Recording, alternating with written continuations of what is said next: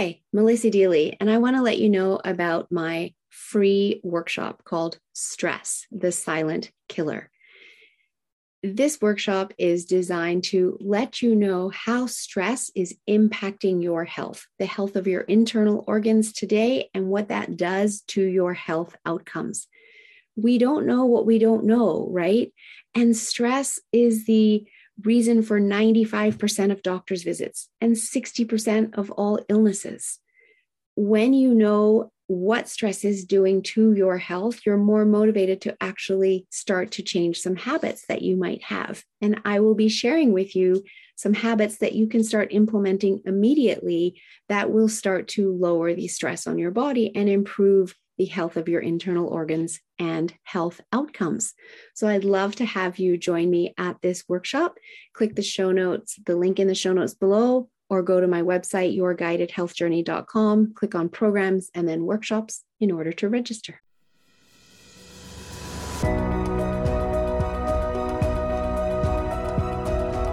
Imagine getting up every day full of energy as if you were in your twenties again. What would that be like? What would that be worth to you? What is your health worth to you? Think about it.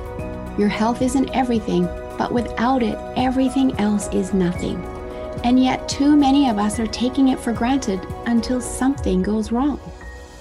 No one wakes up hoping to be diagnosed with a disease or chronic illness, and yet we've never been taught how to be proactive in our health through our school system or public health. As a registered health coach and integrative health practitioner, I believe it is time this information is made available to everyone. Combining new knowledge around your health and the ability to do my functional medicine lab tests in the comfort of your own home will allow you to optimize your health for today and all your tomorrows. Don't wait for your wake-up call. Welcome back to the Don't Wait for Your Wake Up Call podcast. I am your host, Melissa Dealey, and excited to bring you another wonderful guest today. Today, I have with me Trisha Perito, a wonderful colleague and friend of mine. Welcome, Trisha. Thank you so much for having me. I am so excited to be here. I'm excited to uh, do this podcast with you as well. And to introduce you to the audience, Trisha Perito is a recovery lifestyle enthusiast, speaker, and published writer. She is a nationally certified life coach, an international master addictions specialist, and a professional life interventionist with a psych degree in process, behavioral, and chemical addiction, who loves to help changing lives. Specializing in life transitions and post-treatment journeys, Perito is ever committed to serving her clients worldwide find the emotional intelligence they need to conquer their life challenges. And as you can see, I'm reading your bio there that refers to you by last name, which I never do. You're Trisha to me. So I know. What I love about you so, so much is that you truly walk your talk, and you have been there, and you have found your way out of the mess. But I would love for you to share your story, because it's incredibly inspiring and it helps others know that they can do it too, right? You know, yeah, because I totally, seriously, I'm telling everybody here, if I can do it, you can do it.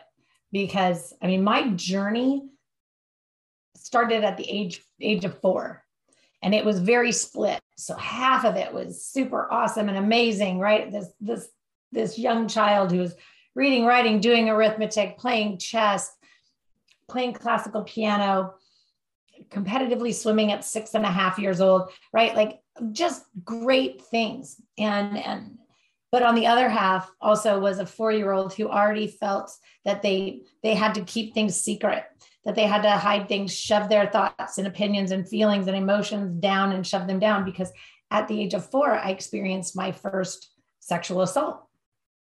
Um, I also experienced or witnessed my dad being struck by lightning. So trauma for me started at a very young age.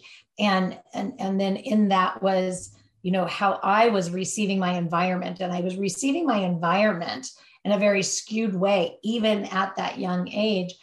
And, and, and I think a lot of it's because I, I am very intuitive, didn't know that, of course, then, but, you know, fast forward through a lot of years of, of, you know, just regular sibling teasing, but internalizing it in a way that actually is in a, it became in alignment to what was reality.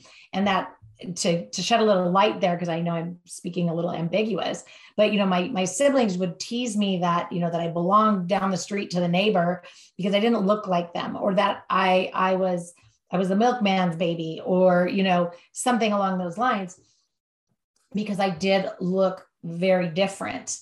Um, and, and my, my, you know, my, my skin color was very dark, and, and, you know, I just, I just looked different. I was different. And, and, you know, at a certain point in my life, when I, when I got pregnant with my son, I found out that, well, they were right all along. And there was a reason why I never truly felt like I felt fit in. And that's because I did have a different father. And, and, but we were all raised in the same household. So anyway, so that's like early childhood for me. But, you know, when I was twelve, so we're getting into that adolescent space, you know, my dad was killed in a, in a tragic accident. And, and so we go back to that modeling of what was being presented to me. So, you know, there was the shoving down, hiding, put on the pretty face, don't tell anybody anything negative or bad, always show the good. But then when my dad was killed, it's like, how are these people still holding this up? Like, how are they smiling? Like, I was going, I don't get it. I don't, I don't understand. So I'm looking around the room, and being the intuitive I was, they were all drinking and smoking. So what did I do? I, I, I got my cousin, picked up a six pack and a pack of cigarettes, and, and, and there you, there you go. Right. It worked for me. And, and so it became my go-to, just like the popsicles or the, the lollipops you get when you fall down and scrape your knee or have to get a shot at the doctor or whatever. The beer became that, that, that thing I relied on in times of discomfort. You feel better. Right. Right. And then you put, you, you put your, you put yourself into, you know, this, this adolescent space. And, and I experienced, you know, um, ad- additional sexual assault. I was actually raped when I was just about thirteen years old. And, and then I was stalked by, by that person. And, and then trying to fit in and, and trying to make sense of all of that, you know, alcohol became even more of a reliable, um, avenue to allow me to even feel comfortable in groups of teens, you know, th- these teenage people that I was now surrounded with in various ages.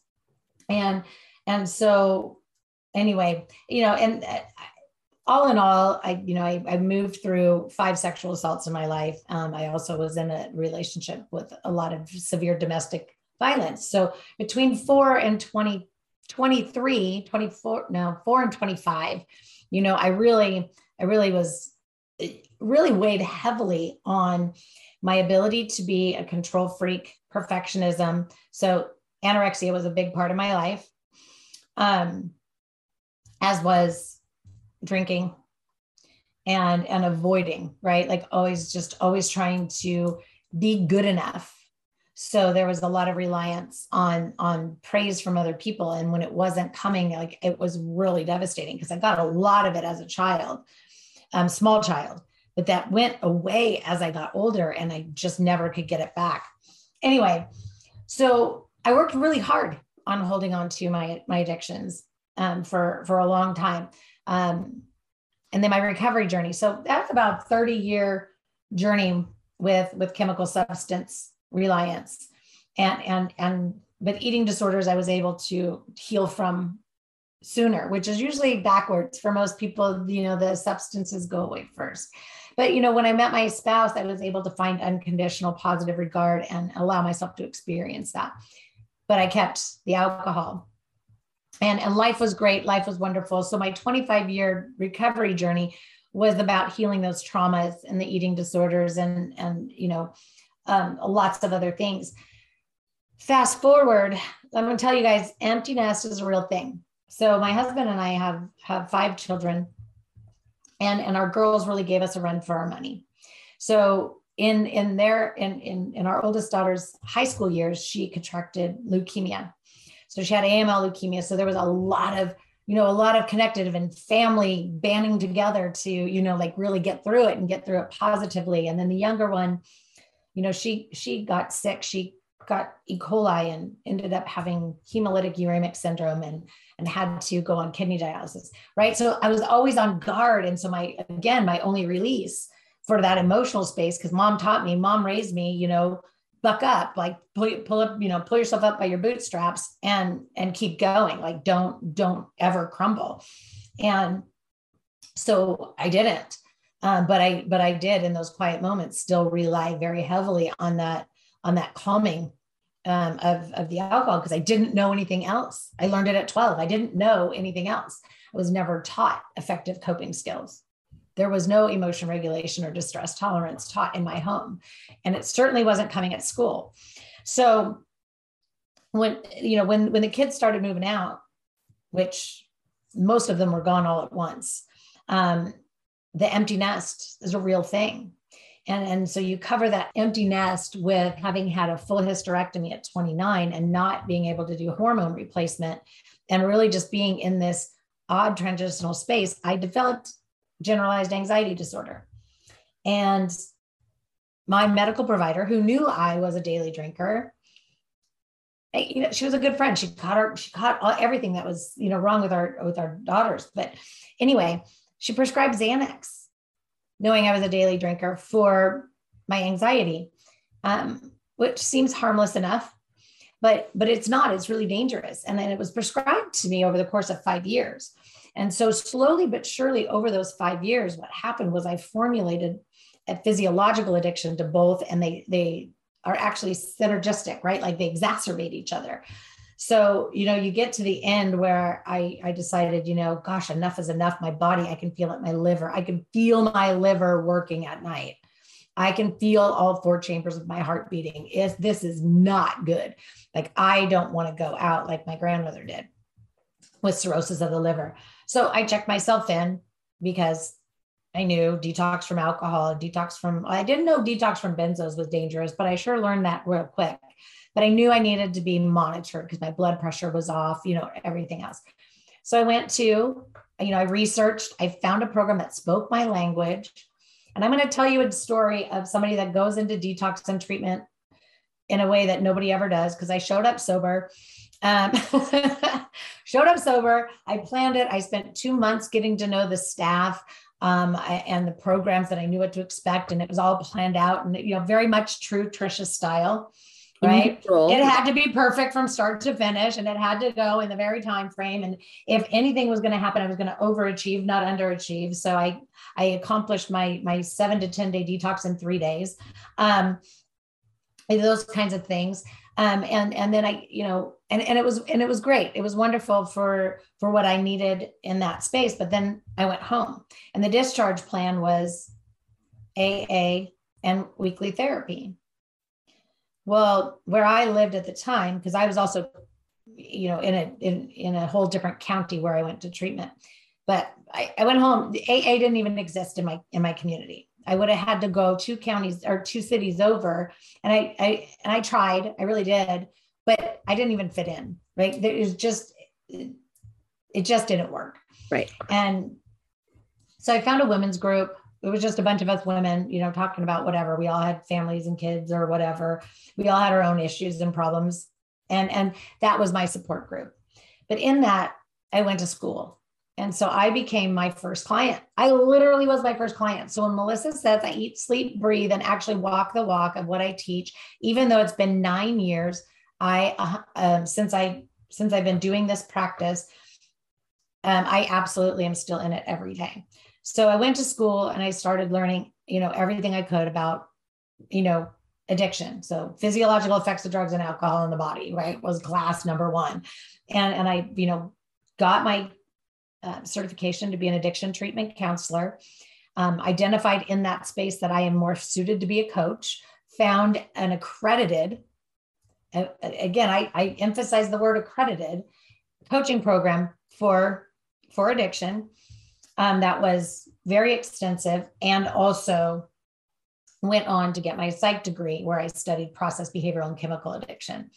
And, and so all of those three things combined, I'm learning and I'm learning and I'm learning. And I'm like, okay, so I'm learning all of these methods and modalities and tactics and things like that, that as practitioners, they teach us to talk about with our clients as a counselor or a therapist or a psych, right?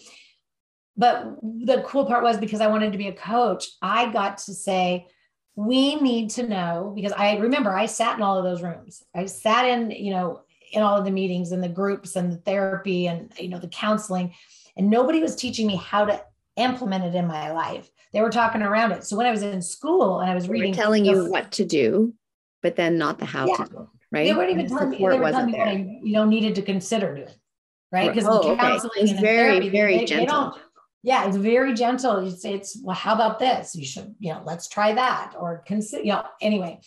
It, it's different. They, they, they educate you, but they don't tell you what you need to do. Right. So I figured out, I converted it all to a coaching model so that I could actually learn the practical application of the psychological tactics. And I did it in my life first. And then I spent a lot of time learning how to, you know, with other people, like, because I can't teach you how I did it, but I sure as heck now where I'm at can, can help you, help you figure out how to add, edit, delete, change, shift, morph, make it your own for your life. And, and then we figure out together, what is that practical application going to be for you? And, and so we come out with, you know, we know ourselves anyway. So, so that was my journey. That is, that is how I ended up launching my practice, um, and, and, or creating it, should I say. Um, and that's, That's my story. Don't look back, man. Keep going forward. But I saw a recent post of yours uh, on social media, and you just mentioned in that post about the moment you decided to love yourself. Mm-hmm. So talk to me about that moment. Oh, wow. I'm not even sure if it was a moment. I don't even know if it was. Or maybe it was that phase. It was in that. It was in that because... Because even though I was loving myself for the mother I was, for the wife that I was, right? I wasn't loving me. I didn't live for myself first. I lived for everybody else first. And it was all seated in, you know, how much I could do for others. And I was always that one that would drop everything and go take care of it. And I was always the hero, always the hero. And so, you know, it wasn't that I, so in my, in my recovery education journey, I really started to, to figure out that a lot of that, that internal dialogue that was about me, right? Mm-hmm. I felt like my thoughts, my feelings, my emotions, my opinions, my beliefs, my needs, my wants, my dreams, my desires weren't seen as being valid or mm-hmm. holding any value. I felt very dismissed in my life, even though I was working real hard to be the, the hero all the time. Then, you know, as I, as I'm healing on my, you know, in my own recovery, you know, I'm learning that my family doesn't think that. I think that. I think those things about me. And so that's when I dove in even deeper. How can I restructure these things? And it became important to me as soon as I realized that it was all, it was all just about what I, how I was, how mm-hmm. I was allowing myself to experience my environment, the people in it, how I was allowing myself to see and experience myself. Um, and, and I can liken this to anybody that may know what this is like, but body dysmorphia is a, you know, it, it, it's a, it's a difficult thing. And I, and I lived with it for a long time. And, and now I, now I know how to navigate it, but, but, you know, when, when you don't see yourself, or don't allow yourself to see yourself in the way that others do, or even better, the way that you want to see you and the way that you want to see you experiencing living, then other people aren't going to be able to receive you the way you want to be received. And so that's when it started, was when I realized that I was putting my negative beliefs that I don't know from childhood. Remember, I said, back in childhood, it was the way I received my, my siblings' innocent siblingness, right? right? Like they, I can see them today and we're all well over our fifties, right? We're fifties, sixties. And, and they, they don't, they, they never at any time really felt like they were doing anything, you know, traumatizing to me. but they were, but that was my, on, that was on me. I blamed them for so many years and it was all on me. Granted, I was a child and my mom taught me how not to, you know, really say about the, you know, the traumatizing things, like afraid of the dark. I think I shared that with you earlier today, yeah. Right? Definitely afraid of the dark, but I never told anybody. I would just sit there frozen in my room and just sit there. Like, I don't know, the whole night, because I didn't want anybody to know that I had this thing wrong with me, whatever. Right. So the moment that I realized that it was on, on me was the moment that changed my life. When the day that I realized that I'm the one that thinks all of these things about me, other people may as well, but, but that's on them. Right. I can't control how other people perceive me, but I can change how I perceive myself, which is going to up my chances of being received and perceived by others closer to the light in which I wish to be seen. Did that, that answer your question? Absolutely. And that is so powerful. It is so, so powerful, because I've recently done podcasts. The January twenty twenty-two podcasts were all about slowing down and getting more done. But in that, we were talking about our beliefs and the seventy thousand thoughts we have inside our head. And in fact, my December twenty twenty-one podcast, podcast, we're touching on this as well, because it's such an important point, right? And oh. when we get to that point where we realize that a lot of the dialogue that we have in our head is simply not true. It is not based in fact. All right? The stories in our head. Exactly. Based on beliefs and experiences, et cetera, but it doesn't mean it's true and it doesn't mean it's fact. And when we understand that, we can then realize, okay, I can rewrite them exactly as you did. And when you rewrite them, then you can show up in the world as who you want to be. And then I, others can receive you that way. Yeah. And that's how that, I, I love that you're talking about that, the beliefs, right? I have an exercise that is just so transformational. But, you know, those in, in going through my I believe exercise is, is how I came up with my life's motto that I just adore. I adore. And, and, and that is, this is my life too. It gets to look, feel, be however I want it to. I get to choose. I love that. And so when I have that motto, what it also has done is it's allowed me to offer it to every other being on the planet, because who would I be to think that that only applies to me? Right. And, and so this allows me to, to stay out of the stance of a judger. Mm-hmm. This allows me to stay in, in a space of, of, of a learner. Mm-hmm. And curiosity. Somebody that's, yeah. Somebody that is open to receiving. Mm-hmm. To learning, to gaining, to expanding. Yeah. I absolutely love that. And on this podcast, my audience has heard me say many times before to turn your judgment into curiosity. Don't judge yourself. Get curious as to why you're feeling what you're feeling, whether it's emotional pain or physical pain, et cetera, because then we get to an understanding and then we can choose to do something about it. But I absolutely love your life's motto. So I want you to say it one more time, because that was really powerful. Say it one more time, nice and slow, because I bet the audience would love to hear it again too. You know, I, I talk so fast. And just before, My life's that, I, just before you do that, I want to link it to the fact that the theme of the March podcast is all about power within. So share your motto again, please. This is my life too. It gets to look, feel, be however I want to. I get to choose. I love it. And when we know that internally and we make that decision, there's so much that we can then create for ourselves on that path that we want to go. Whether that's in building a business, whether it's in going back to school to completely change up what you're doing in life, whether that's even allowing your body to heal, right? Because even that comes back to the place of belief, that you first have to believe you can heal before that's even going to happen, and you get to choose.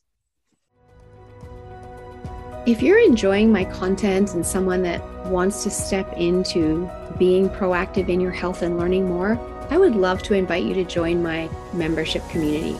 There's a link in the show notes. For only nineteen ninety-nine a month, you get access to all of my content, and there's a lot, as well as weekly calls that you can come and get your health questions answered. It's truly priceless. I'd love to see you join the community. Check out the link in the show notes. So um, I love all of the work that you do, and you and I, of course, work very closely together, and there's overlaps, et cetera. And I want you to share about, um, it leads from that motto, but everyone has the power to experience living the way they desire. And that totally ties into that motto that you've just said. But just dig into that a little bit deeper, because sometimes people feel like they're stuck and they don't have any choices. And what would you say to that? Oh, I, I, well, I deal with this day in and day out, right? With, with the clients, because it's, you know, they generally come to me, you know, with, with something they want to remove from their life, whether it's alcohol, sugar, whatever. Right. And, and, and so what, what they have to realize, or what they get to realize at some point, is that that's, that's just the surface level, that there's a reason that they have, have given it an emotional purpose. They've given it a job to do in their life, and we have to figure out why. So I'm going to piggyback on your, you got to know your, the why. We do, we have to ask ourselves, why, why do I want to, I don't know, give up alcohol? Why do I want to give up sugar? What, what is it? What distress is it causing me? Why do I need, why do I feel like I need to give this up? And when we have that answer, we need to ask why again, because it's never that, that surface. I, I, I'll tell a little story. I'll tell a little story. And I think this will help people, because this is a good one. Us as human beings, we broad brush, right? We broad brush everything. Everything's, you know, mm-hmm. I had a client who, who always felt like the black sheep of her family. She never truly felt like she fit in or was accepted or was, you know, she always felt judged and belittled, but she also took that that same thing with her to work. She'd get in, she'd get a new job, and then everything would be bubbly and she'd be super great friends with everybody. And the minute somebody didn't like something that she had to say or her opinion, or she did made a mistake, all of a sudden she was the black sheep there. And, and it just was broad brushed everywhere throughout her entire, mm-hmm. all, all categories of her environment. Mm-hmm. So in, in a very long session, in a very long session, we worked it back, you know, picking away at each, ca- at each category, at each thing. Do you know, when we got to the end of it, it really only stemmed, hurt, all of those feelings, all of that hurt, all of that pain, all of that not feeling accepted, of being judged, all of those things really only stemmed in her relationship with her sister. Mm. That immediately freed her to, to repair all other areas of her life, every other relationship, every, everything like that. And then only have to focus on this one person, the relationship with one person. And it healed so fast. It healed so fast. The problem is we say, I'm stuck, and we can't figure it out, or we keep trying and we try something and we stay surface with it. And, and then we go, that didn't work. It's like reading the self-help book and then going, I didn't get any of the results that, that the book says every one of their participants has gotten. Or, you know, going to Tony Robbins and going, why am I not one of those top five people that are now millionaires because they went to Tony Robbins, whatever, right? The thing is, you can read it, you can listen to it, but until you uh, do the work, the practical application, the investigation, then you have to do the, the cultivating, then you have to do the nurturing, and then you have to do the conditioning.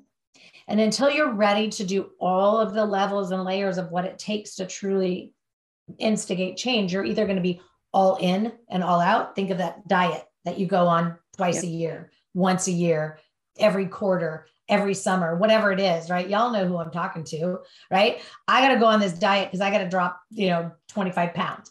We go all in, we restrict our food, we exercise six days a week, we get to our goal, we we hang we hang there for a couple months, and then we start to get complacent. We start to get, right? Because we never intended to condition it as a new way of being. We right. only did it for the surface reason of feeling like we were bikini ready, which I'd love to challenge everybody to realize that you're bikini ready every day. Go to Target. They have them all year round. Bet they have your size, right? Just put it on. You have to start defining things better. Like, yeah. what is it? We have to know what is bikini ready. Like, you better define that. It's not, I look the way I want to look in my bikini, right? But anyway. Yeah, exactly. It's not the same for every single person, right? No, We've got to right. deep, dig deeper than the words. Right. And I think what you're saying here is something that I do with my clients as well, is the seven layers of why, mm-hmm. right? Yeah. Is it's not just stopping. Why do you want to do this? And it's not just stopping at that first easy answer. No, it's going deeper. So if you have that, what's that going to get you? Why do you want that? And keep going. And so yeah. it sounds like that's exactly the, what you were doing with this client that figured out that all of the broad brush brush of, you know, feeling like the black sheep, when she got down those seven layers, well, it was the result of one person in her right. life. So I'll give you this last example, this last example of why we are the way we are, why we get stuck in ruts or stuck not knowing how to make a change or whatever. Think about how we greet each other. Mm-hmm. Hey, how are you? I'm good. I'm fine. Okay. Good and fine. Bad. Bad answers. Fine is probably the broadest answer you could ever give. If you look up the word in the dictionary, it is the broadest thing you could ever say about yourself. You are either fine as the as a natural stone, gem, whatever, or you're as fine as a piece of hair that's been overly bleached, that's going to break if you blow on it, right? Like, literally, fine is way too broad of an answer. We've got to, we've got to know how to describe how we, how we feel in any moment with, with a true description. We've got to quit throwing the word busy at everything. I'm busy. I challenge you to look up that word and then look up the similar words and not, and not ask yourself, is, am I busy or am I involved and engaged in my life? Quit throwing busy out there like it's a badge of honor, because all it does is it gets in your head psychologically, screw you up, get you frazzled and blah, blah, blah, right? Let's find something better to say. I don't know. I'll, I'll get it. I'll get all up in a sermon. So, but I absolutely agree with you. And the words that we use are so important, whether mm-hmm. they're the words that we're using to talk to ourselves inside our head, or the words that we're putting out there into the universe, into our community, into our family, and the messages that flow from there. So I also want to dive into emotional intelligence in this conversation, because that's another biggie. And it's something that I know you've said is not innate. And, you know, so often I, as I've been on this journey for the last seven years, I've thought, why wasn't I taught this in school? Right. There's so many things that I wish we could be teaching our kids in school to this day, and, you know, reforming our school system, and it's coming, but emotional intelligence is another one that I would love to see taught at school, but share with us on that topic. It would be lovely if emotional intelligence was taught at the school age level, for the very fact that I've already stated is these things take learning, they take nurturing, they t- take cultivating, they take conditioning. If we don't teach our children at a young age impulse control, their brains aren't even equipped for it, right? But innately, they don't have it, because they don't, they don't have a frontal lobe. They're still in their old reptilian limbic system, right? They're very knee-jerk and reactive. So if we aren't teaching them effective self-soothing tactics, patience, you know, things like that, then, then when are they going to learn that? When they're an adult, right? Think about all the instant gratification needs we have out there in the world. Um, so you know, we have to start with, you know, teaching everybody how to truly get to know themselves, right? I call it, you know, a whole health survey, where we start to actually look at the six categories that actually create whole health and include intellect and, you know, all, all the things, but teach us how to ask ourselves the hard questions so that we can learn how to uncover what we need to do going forward next. Teach us, again, impulse control. teach us a different way of being assertive, because I venture to say that that assertiveness has been hmm, skewed. Um, because assertiveness, you know, people think I'm assertive, I'm blunt to the point, I'm assertive. I, I, I challenge you to look at assertiveness as, as something more of an open, honest, genuine, transparent, and authentic way of being. And, and when I, and so the words transparent mean I'm, I'm transparent always in, in all things that I do. And I'm genuine, I'm authentic, and I'm not there trying to pretend to be somebody I'm not, right? So if we're talking about our kids, if we're teaching them true assertiveness and we're teaching them to be open, honest, genuine, transparent, authentic, right? If we're mm-hmm. teaching them those things, they won't be like me and sweeping things under the rug. Right. And they pushing won't it be down. Trying to put on the perfect face or fit mm-hmm. in with the, in, in all these little cliques. I mean, we'll still have them, but, but we're going to have a better chance. Then we need to have, hmm, th- then we need to have distress tolerance. Again, distress tolerance. And there are so many things that fall under that. If they can't take bullying without getting distressed and ending up committing suicide, right? Kids are doing that today. Mm-hmm. We need to get mm-hmm. on board. Mm-hmm. This is real. They are shooting each other. We need to get on board. Absolutely. If you don't have distress tolerance, clearly. At least when I was a kid, we used to just hit each other with our fists, right? Like right. There wasn't knives and guns and all the things. Anyway, so we have to, we have to teach distress tolerance, and we have to know how to do it. So parents, get some training, right? Like, yep. You know, learn it yourself so you can lead by the good example. Effective self-soothing. Again, I'm going to bring that back up. Effective self-soothing.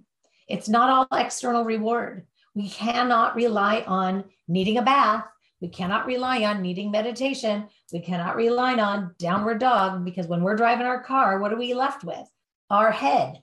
Yes. We got to learn how to do it in here and have the tools in here ready at any given moment. And that's going to also foster us to have the ability of emotional intelligence, or I'm sorry, emotion regulation, which rounds out us having emotional intelligence and learning how to, you know, live our lives. Because in that, oh, I missed one, my favorite, your locus of control. Quit being so externally derailed. Mm-hmm. Be internally driven, be internally minded. Again, mm-hmm. that goes with that assertiveness, right? Mm-hmm. And, and take, Take ownership of how you want to experience living. This is your life. Yeah. And then, then you can say, this is how I want to experience my environment. And this is how I want to be received by other people. And then this is the example I'm going to lead by, but this is how we bring up our children and our grandchildren so that they, they don't have, they don't have to, you know, I mean, we're just talking about mental health finally, you know, and I'm in my fifties. So.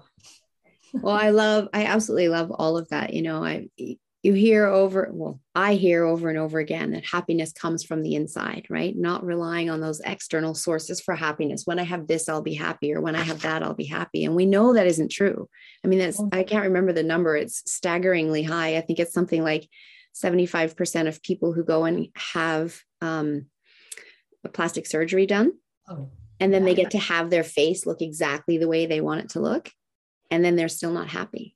No. Right? Oh, most not. As that happiness comes from inside. And for too many years, we've also been taught, like you were taught, squash the emotion, squash the emotion, squash the emotion. So this conversation around emotional intelligence is so, so important now. And I, I love that that's such a big piece of the work that you do, because so many of us are getting to adulthood and we've never learned this. And we haven't been able to process our emotions, and we have been relying on external sources to make us happy. And that's where the addictions are coming in. So your work is so needed, uh, particularly now, particularly now, because the last two years have been hard on everyone in the world, right? And so the rate of addictions has absolutely increased, whether it be drinking or shopping or smoking or whatever it is, right? Sugar, et cetera.